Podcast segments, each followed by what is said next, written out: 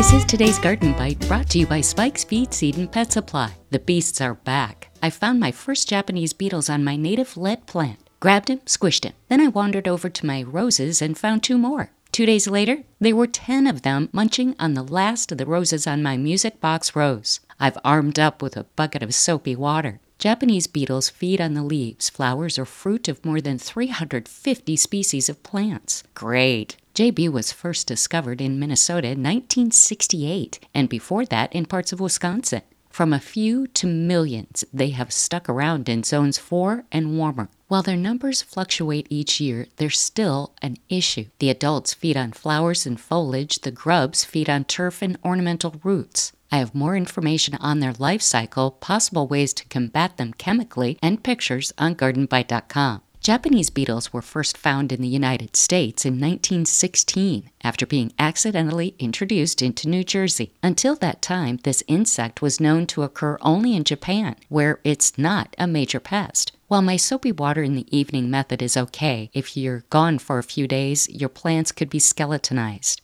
Note, chemical methods will also kill good bugs. However, I will share those options on my website with more from the University of Minnesota, which says the best time to apply insecticides for grubs is from mid July until early September. Granular applied insecticides distributed on soil with a spreader are usually the best insecticides for JB. From birds to bunnies, poultry to horses, dogs, and the family cat. Spikes and Hools Feed Seed and Pet Supply has all you need to take care of them. Quality feed and quality products to keep your animals happy and healthy. Go to spikesfeed.com. Six locations and shipping available. That's today's Garden Bite. I'm Terry Knight.